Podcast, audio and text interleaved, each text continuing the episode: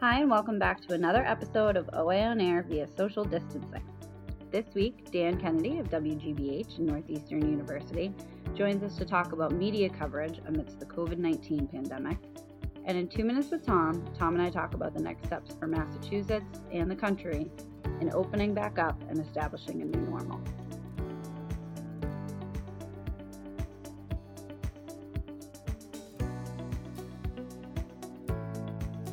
All right, Kyan, we're back here on OA on air. This is not quite 3, 2, 1, go. It's kind of like ready, set, go, but that's all right. um, we have a terrific interview this week with Dan Kennedy as part of the uh, uh, the program. We do. I want to talk briefly with you about anxiety, particularly COVID nineteen coronavirus anxiety, um, because I find myself in a strange position. I'm not really sure why. That my level of just kind of panicked anxiety has significantly decreased, even though basically the the news continues to get worse and worse. The economy continues to get worse. Um, as we sit here now, there's there's new data that suggests Massachusetts is going to be much worse off than we thought. Um, but my peak of anxiety in terms of feeling like what the heck is going on was probably four or five weeks ago, and Mhm. uh, and maybe it's just because households uh, are adjusting to this. Um, but I don't know. What do you think? I think there's probably a little bit of a sense of numbing to it as well, right? I mean, you can't Maybe that's you it. can't read the paper, you can't open social media, you can't find a website that is not fully covering the COVID crisis.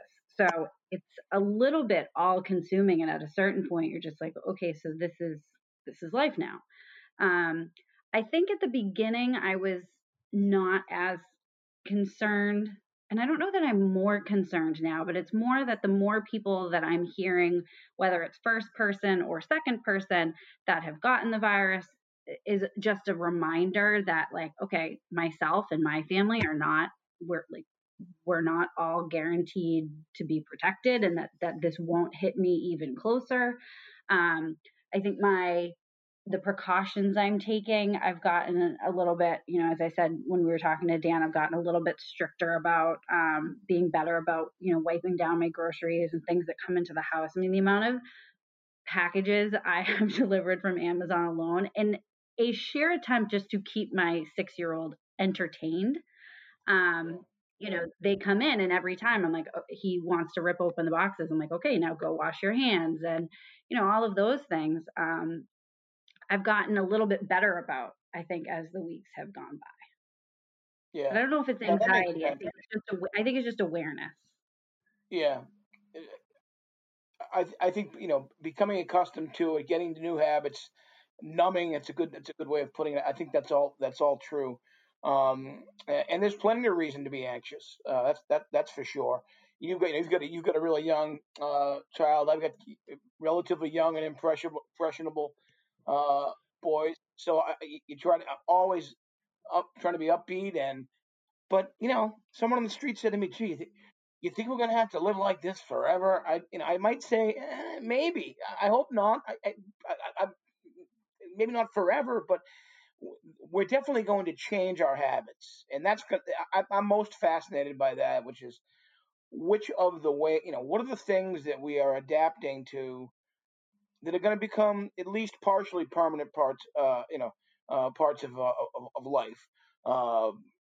A- and I think some of the social distancing stuff is going to stick.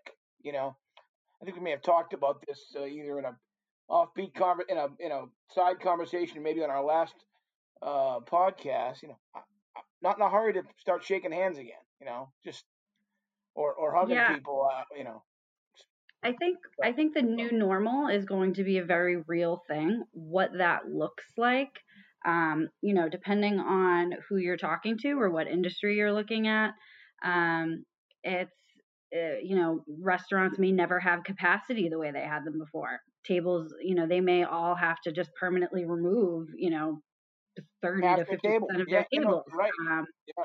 you know, what does a concert look like? Uh, what does school look like for kids when you know when they go back? Is it do we have to have more classrooms and more teachers because we can't have as many kids in a classroom? Um, and all of the you know office space uh, do you know we were talking to a client this morning is it, is it going to be that you stagger your team that you know there's on days and off days um, you know it's it is the new normal will be certainly very interesting i just think we're still a, a, a ways away from even knowing what that's going to look like and i think it's going to come in phases too um, uh, you know, I think the most real moment I've had amidst all of this was my son and I were going over to the local school nearby to play basketball. Just him and I. We weren't playing with anyone else. Uh, we brought our own basketball um, until about two weeks ago when we walked over and they were taking the hoop down. And it, I mean, I think in that moment it just kind of crushed his little spirit for a little bit. And that was that was a hard moment to have to witness for him and then to explain more thoroughly what this is all about. Yeah. Well, that is hard. I'm sorry. I'm sorry about that. That's that's tough, and um, I'm sure you're getting Logan and your family through it, just like everybody is. But uh, hang in there. Hats off to all of us. We're just, you know, we're all doing what we can to survive, and that's that might look differently on different days, but I think every single person out there is doing the best they can, and that's all we can do right now. Agreed. All right, Kyan, good talking to you again. You too.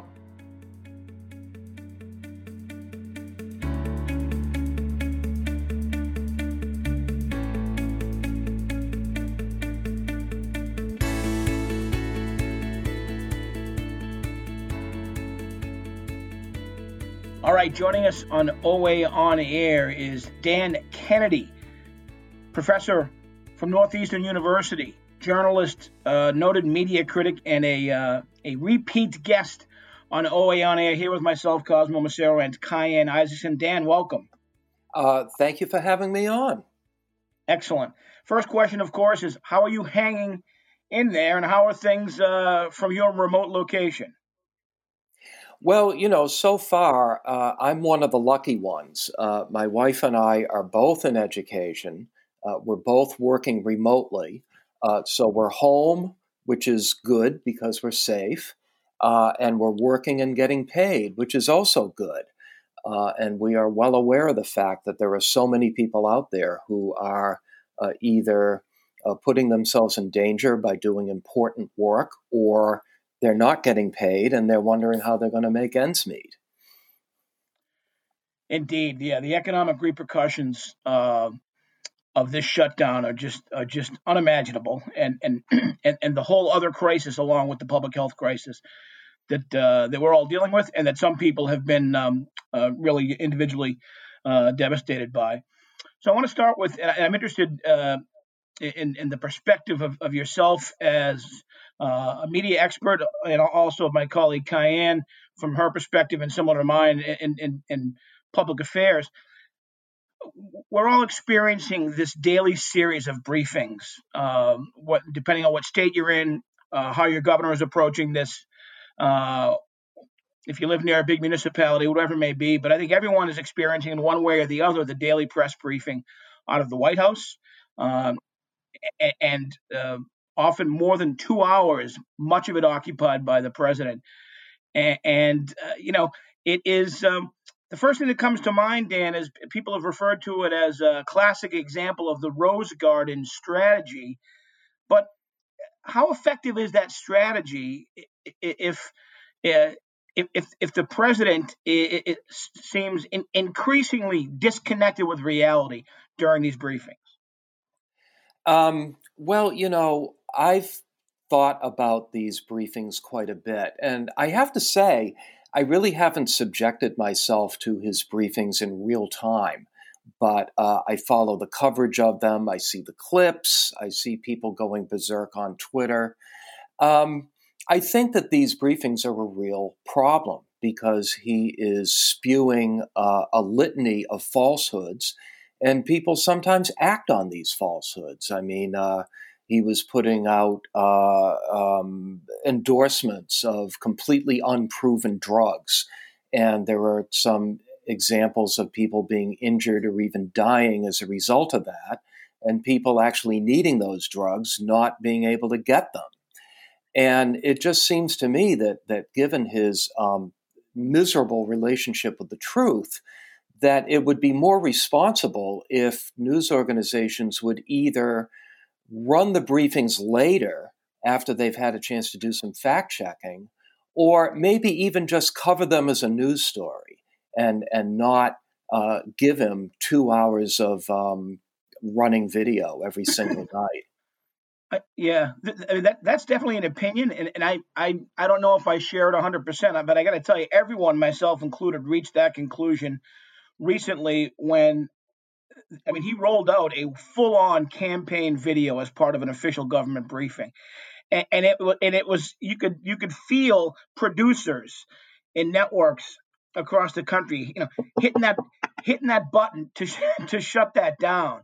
Oh yeah, uh, you know, it so I, I, I think people experience that in different ways. I mean, I, have made it a point to try to watch as long as I can, just because I, you know, I think it's a moment in history where we're seeing something that we've never seen, and we'll, and we'll probably, hopefully, you know, with the help of God, never see again. But it, but it is an amazing uh, uh, and and and uh, devastating moment we're living through. Kind of, what do you? I mean, do you, do you watch it regularly? Do you not watch it? Do you avoid it? Um, I avoid it. I don't watch it. I share uh, share Dan's Dan's feeling.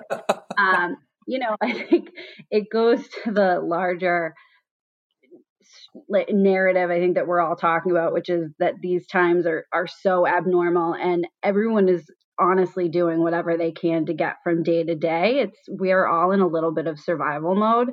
And I think that with that survival mode comes uh, preservation of sanity.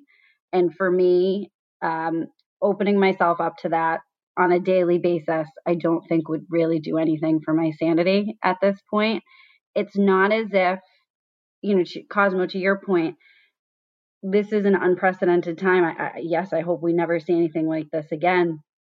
It would be really nice to tune into a presidential briefing every day that made you feel a little bit better, that made you feel like this is being handled, that we're on a, we're on the right track that there was a level of confidence and a level of comfort being exuded from from the leader of the free world um, because that is not the case self-preservation and sanity prevails and i do not tune in yeah that's a good point that, that's a good that's a good segue into something i wanted to say which is i think even even him even the pre- donald trump after everything that we have seen during his administration probably could have said, okay, this is it. This is the moment. And I need to and I need to do this right. And even he could have repositioned himself during this crisis and in some way every day been a, a, an appropriate or at least passable source of uh, encouragement and, and, and positive thinking and and uh, uh, and, and calm to the country if he really tried at it.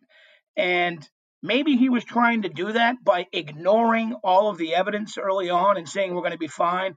I don't think he was. I think he was just being himself. But he probably could have accomplished some version of I'm going to be a leader. He always lets us down, though, doesn't he? He always lets you down. Uh, or, or, or, or he always lives up to the very low expectations, which is almost nothing in terms of being a leader. But it would have been nice if this was the moment he chose to to, to somehow be a, a soothing presence. And in fact, he's an inflammatory and, and, and agitating and sort of frightening presence as president, right, Dan? Well, that's right. And I mean, this is who he is. He simply doesn't have the psychological makeup to do any sort of uh, pivoting, uh, such as you suggest. Uh, and you say it would be nice if we could uh, look at the at our leader and feel some comfort in that. Well, I have to say, I think that um, Governor Baker's briefings have been excellent. Uh, obviously, Governor Cuomo has gotten a lot of um, uh, good reviews in New York, and it's not as if things are all wonderful in New York and Massachusetts. Uh, but we are going through a crisis. There's only so much that government can do. Uh, but at least you get the feeling when you watch people like Governor Baker and Governor Cuomo that they're at least uh, trying as hard as they can uh, to do the best job that they can for us. And you just don't get that from President Trump. No, you don't. Um, all right, let's let's shift gears a little bit just to, to the media coverage. We've talked about one element of it, which is what's the right decision with regard to these briefings. Um, what has been your impression overall of of how the media here in Massachusetts is covering this from a public service perspective, as well as an, a, a you know a, a, more detailed and kind of the angles that uh, that we're finding. Also, the evolution of the story. You know, every day there is uh, you know the infection count and the death count, but there's but there's new elements and features of the coverage every day. And I wonder what what are some of your um, uh, the, the, things you've really been impressed by, and maybe some of the things you think we could uh, the media could do better. And Kyan, I'm interested also because you and I have talked about this quite a bit. Mm-hmm. Well, I, I, think that you know nationally, I think that the um, the the leading national newspapers, the New York Times, the Washington Post, uh, have done an absolutely terrific job of covering this. Uh, as we move down regionally, um, I think that we're very lucky in Massachusetts that there are a few news organizations that um, have really not caught what they're doing and are going out there and doing a terrific job every day of telling the story of what's happening here in Massachusetts. I would uh, say the Boston Globe, um, the two big public radio stations, WBUR and WGBH, um, GBH being more than a radio station. And full disclosure, I am part of what they do. I think the TV stations have done a good job. Um, and, and those are the organizations that have really dedicated themselves to covering this as well as they can. Now, individual journalists everywhere are being absolutely heroic in their coverage of this. Uh, unfortunately, in a lot of cases, they're working for news organizations that just keep cutting. And so you could say people at the Boston Herald are doing the best that they can, but there are just very few of them at this point. Uh, you could say that out in the suburbs. So we're really not getting the kind of coverage away from the city uh, that we really need. Uh, in my community, we're kind of reliant on the mayor's uh, Facebook page and um, various stories that are going around on Facebook. Uh, our uh, chain owned weekly is doing some coverage, but they're not doing enough. And we're I, seeing. I don't even, yeah, I don't even know that your local. in your community, if there's even a dedicated reporter anymore just to that town, I, I think that, that they've got a reporter covering about half a dozen communities. Yeah, we do not have a full time reporter for our community, um, although they have been able to get some coverage in. Uh, we're seeing devastating cuts to local news uh, in the Boston area and around the country. So the national and regional picture is pretty good, but the local picture is a lot shakier. And then, frankly, the last point I think that has to be made about the COVID 19 coverage is just the constant stream of disinformation being put out by Fox News. Um, and, and that has just, you know, the, you've got 40% of the country hanging on every word that they say, and they're just putting out news that is plain wrong. Uh, in many cases, echoing President Trump, in other cases, goading him on. Uh, there was a story in the New York Times just today that it was really some of the Fox News people who've been pushing the president to cut off funding to the World Health Organization. I mean, that's just irresponsible journalism. Yeah, I I, I thought I thought they may have reached their they, they, may have not.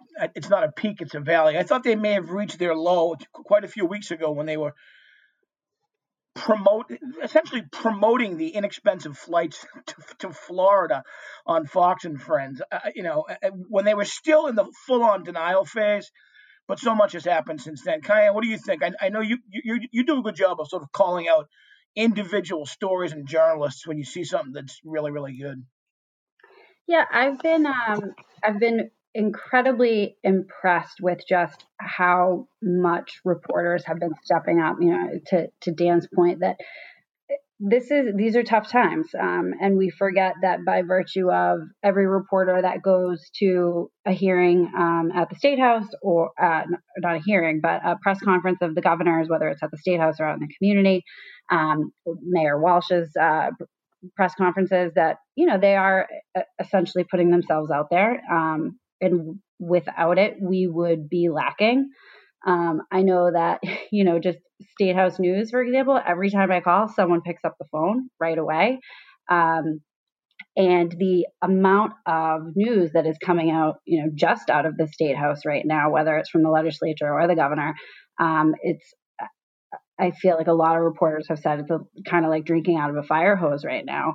Um, and they're really keeping up with their game. We've also seen TV stations adapt um, in really innovative ways. You know, uh, reporters and are streaming from Zoom from their from their homes. Uh, interviews are being done via video conference and in, in new ways, and it's been encouraging to see how all these organizations have said, okay, we have to stop, figure out how to adapt, and keep moving forward in order to deliver this news coverage. Um, and that means the good, bad, and and the mundane sometimes, but all of it's really important. Um, and it's been, I think that that's been encouraging uh, to know that come you know come hell or high water, we're gonna there are these organizations, and particularly here in Massachusetts, I think we are very fortunate that have said we will we will prevail. We have a job to do and a mission, um, and that's that's been really helpful, I think, to us as as citizens. I, I agree. And th- the thing about this is, uh, we could all just come up with a lengthy list of news organizations that are doing the best they can under mm-hmm. incredibly mm-hmm. trying circumstances. And I certainly don't mean to leave anybody out. Um, there are some independent uh, news organizations out in the suburbs that are still doing a good job. There are there were places like the uh, Dorchester Reporter and the Bay State Banner. But in terms of um, fairly large organizations doing comprehensive coverage, uh, there were really just a handful. And if you go to other parts of the country, there isn't even that. Yeah. And wouldn't, yeah, I think one of the things that we've seen come from all of this is that industries or organizations that were already struggling a little bit for any number of reasons before this pandemic have really been exacerbated. Um, and I think the local local media is just one example of that, but certainly not the only one. That industries and, and businesses that were seeing a decline for any number of reasons prior to this uh, have gotten there a lot faster. We were in a local news crisis even before this happened. Exactly. Oh, yeah. yeah, and this is this is exacerbated it. Uh, I mean, significantly. That's for sure. Excellent observations. We're talking to Dan Kennedy, Northeastern University professor, media critic with Media Media Nation, um, longtime panelist, WGBH Beat the Press. Dan and Kyan, let's just talk about as we as we uh, uh, steer the plane in um, how people are experiencing uh, this uh, self isolation on their own terms and in their own lives, and also the level of uh, of discourse about it on any given day, usually on social media, often on Facebook and elsewhere. And um, I, I think I'm like a lot of people. I'm we're in my household, my family, we're keeping our heads down, staying in, staying home, working, doing the remote schooling thing, um, trying to limit activities. But you know, I, I I, I, I, I'm in a habit of, you know, certain items, you know, maybe just from commuting back and forth to work many years, pick up a, you know, a, couple of your favorite soft drinks every day. Or, and, and, and my wife was like, don't do that. You know, let's go shopping. We have to go shopping and stay in. And, and then she had a uh, social distancing, uh, you know, ca- catch up with a friend in the driveway by, you know, 15 feet apart. I'm like, yeah, that's fine, I guess. But how important is that? but other than that, I think we're doing what most people in Massachusetts feel is the right thing. But there are di- still di- varying levels of uh, intensity re- related to that, and there's also a lot of debates and discussion. Dan, I've seen some of them emerge on your Facebook feed. You know, you ask a question about, gee, I'm running, should I wear a mask? And uh, you know, how close is too close? And um, and you know, a lot of people are are saying, do I really have to di- disinfect every every bag of groceries? you know, what are your thoughts on that? And and sort of how, how are you experiencing the varying levels of seriousness people take these important social distancing measures? Oh man, it's uh, it it it ends up being a firestorm every time I bring up the subject. Um, I have to say, I have been adjusting my behavior almost by the day. And um, I'm still going out running. I'm still doing it without a mask because, frankly, I can't breathe if I'm wearing a mask. Um, although I certainly wear one into stores and things like that. Uh, but, you know, what I'm doing is I'm staying away from places where people congregate. I'm uh, going out on routes where you see very few people and I can give them a very wide berth. I feel like I want to give them 15 or 20 feet. And where I've been going, I've been able to do that. And, um, you know, personally, I feel like I'm taking all the guidelines very seriously. Uh, social distancing, uh, wear a mask when you can't do social distancing, uh, wash my hands. And, uh, you know, some people really feel like that's not good enough. But uh, I'm going to follow the guidelines. And if the guidelines change, I'll change. Uh, beyond that, I think you can just drive yourself crazy with this. And I don't want to do that. It's good policy. Kai, how about you? Um, I think I've certainly week after week gotten more stringent uh, with the guidelines and following. And I think the first week or two, I was more casual about going to the store, went probably a couple times in a week as, you know, realizing things that you needed. Now I'm at the point where it's like once a week. Um, and that's it. And if we run out of something before then, that's that's just what it is. I did a big uh, big Target run yesterday. That was exciting, but I just had them bring it out to my car um, and put it in the in the trunk, and I never interacted with the person whatsoever. And only in the last couple weeks, I've gotten to a point of like wiping down my groceries and things like that. I think the problem is that there's so many mixed messages about what's effective and what's not that people are wondering what precautions they really need to take or should take. I'm getting to the point of I'm just erring on the side of caution across the board. And that seems to be working yeah. for me. And for the most part, I, I, just don't leave the house. I mean, I'm with Dan though. I've gone for, you know, when I've gone for a run, I don't wear a mask. I just make sure that there's enough space between me and whomever I may pass by on the street because running with a mask is just it's just not feasible for me. It, it's not feasible for me either. But you know, you you got to you just have to be smart about it. I mean, I would always like to head over to the Minuteman Bikeway. Uh, I'm staying far away from there because it's a complete zoo over there, and you can't social distance. And I just think it would be irresponsible to try to uh, make use of that. By the way, I was talking to a student last night who told me she has literally not left her apartment since March 11th. And I said, How are you eating?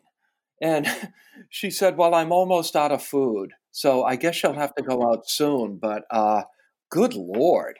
Yeah, yeah that, I, I, I, that's a commitment. That's tough. It's a commitment. A lot of people are doing that. And, and that, that, you know, I, I respect that. I, I don't know if I can do that, but I'm, I'm you know, I'm, we're in the house most of the time. We we all probably could have benefited from some simple guidance about a month and a half ago that hey, you know, put a scarf on your face, wear you know, wear wear a handkerchief, and, and, as opposed to the back and forth on say you know, don't use the mask, medical, you know. We didn't have to use medical masks. We could have just worn a scarf. But e- either way, I'm, I'm I'm I'm glad the guidance has been more clear. Yeah. Um, all right, Dan Kennedy, thanks so much for joining us again on OA on Air in, during our remote uh, ice uh, social distancing series, and we appreciate it. We'd love to have you back. Thanks for thanks, having Dan. me on.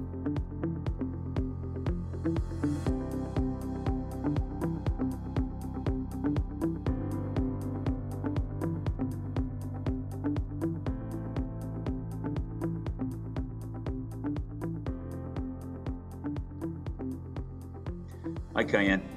Hi, Tom. How are you? Two minutes with Kyan. It's great to be with you, dear. I'm fine. I'm fine. Two minutes doing, with Kyan does not have the same ring to it as two minutes with Tom. We've discussed this. This is a bi-coastal discussion. I love it. You're on the West Coast with your family because your husband's mm-hmm. out there working, and you're working remotely with O'Neill and Associates. It's I great. am. It's great. Yeah. Hey, it's amazing what you could accomplish with a good uh, with a good Wi-Fi connection. It, it, it is amazing, actually, and you know this is going to be transformative, as we've been saying. This whole pandemic episode and what it's done to society, and what the new normal is going to appear to be like, and uh, mm-hmm. this is going to be more normal, I think, than people realize. Working remotely and, and and conversing back and forth the way we're doing it. Anyway, topics of discussion for the week are well, we've had it's been a busy it's been a busy week. Um, you know, we had uh, the president uh, yesterday uh, talk about his phased plan for reopening America. Um, also deferring to governors, which a week ago he was saying he was not going to do. Uh, Mayor Walsh spoke to the chamber of Bo- um, the Boston Chamber this week and talked a little bit, kind of gave some some thoughts on his plans or what he thinks Boston will look like in the in the near future. So, right. you know, I don't it seems that we're not there yet, but it does seem people are eager to start talking about it.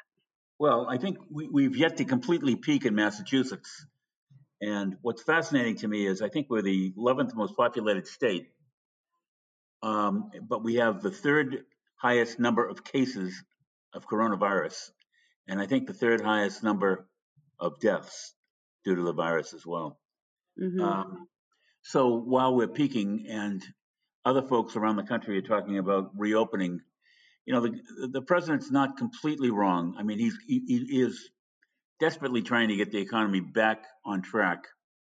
Um, I, I, think he's gone from being the the, the all enlightened Oz to uh, being more understanding as to what the governor's rights are, the fact that we have you know, we have various regions of the country that are doing better than others. Um, yeah. And it, it's right in, in a very slow, methodical, thought out manner to try to open up some aspects of our society and our economy to get people back to work, to get people out of the house, and to um, and to get to back to some degree of nom- of normalcy, if you will. Uh, the how we do it, though, is a is, is a trick act the balancing is going to have to be done very data data driven, and uh, we're going to have to watch it very very closely. And that was that was something that Mayor Walsh um, spoke a lot about when questioned about when is Boston going to be ready.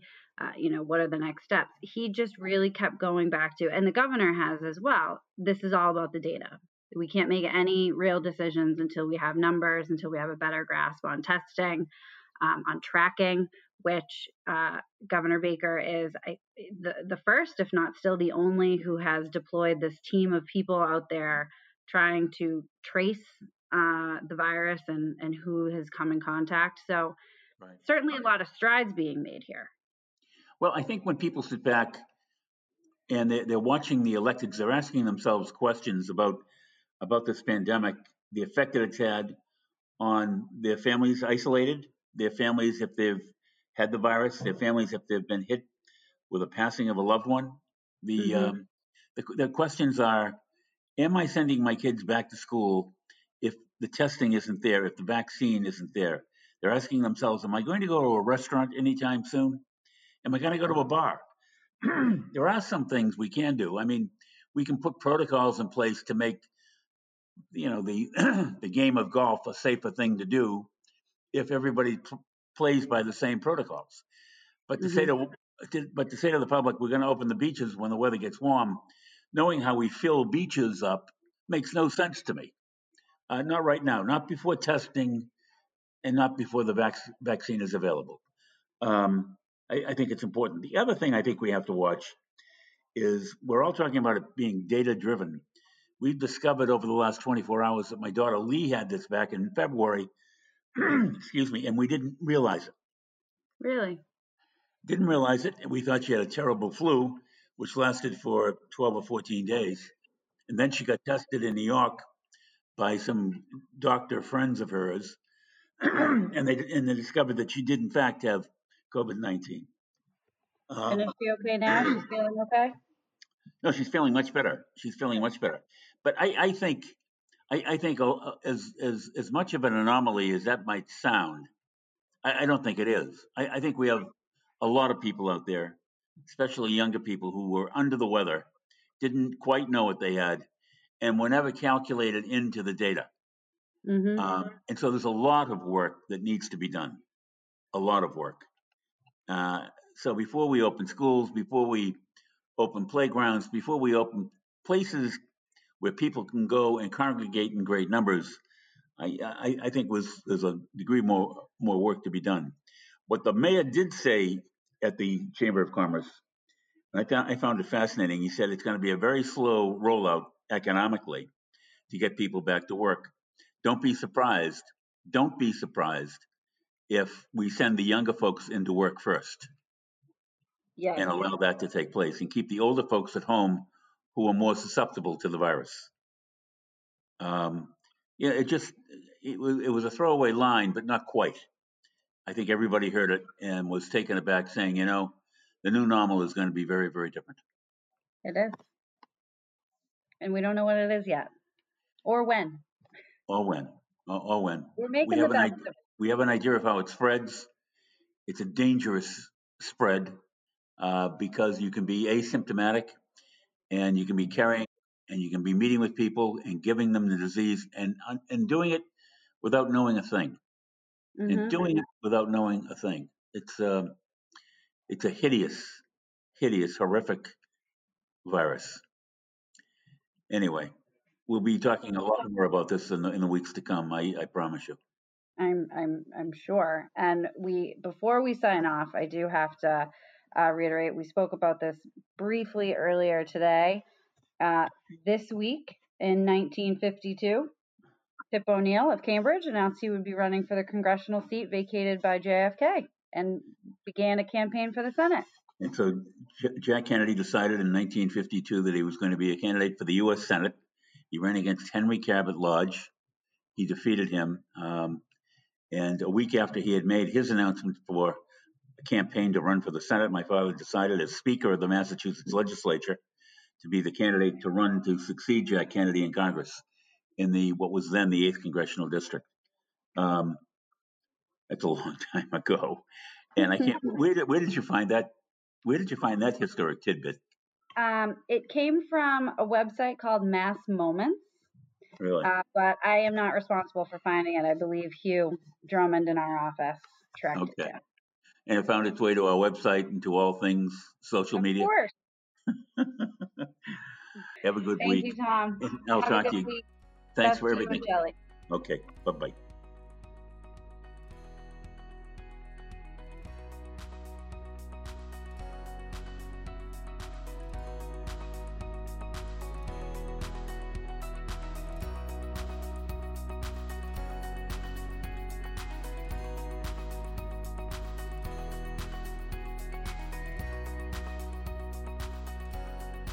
On behalf of all of us here at O'Neill and Associates, we hope you and your families are staying safe and healthy.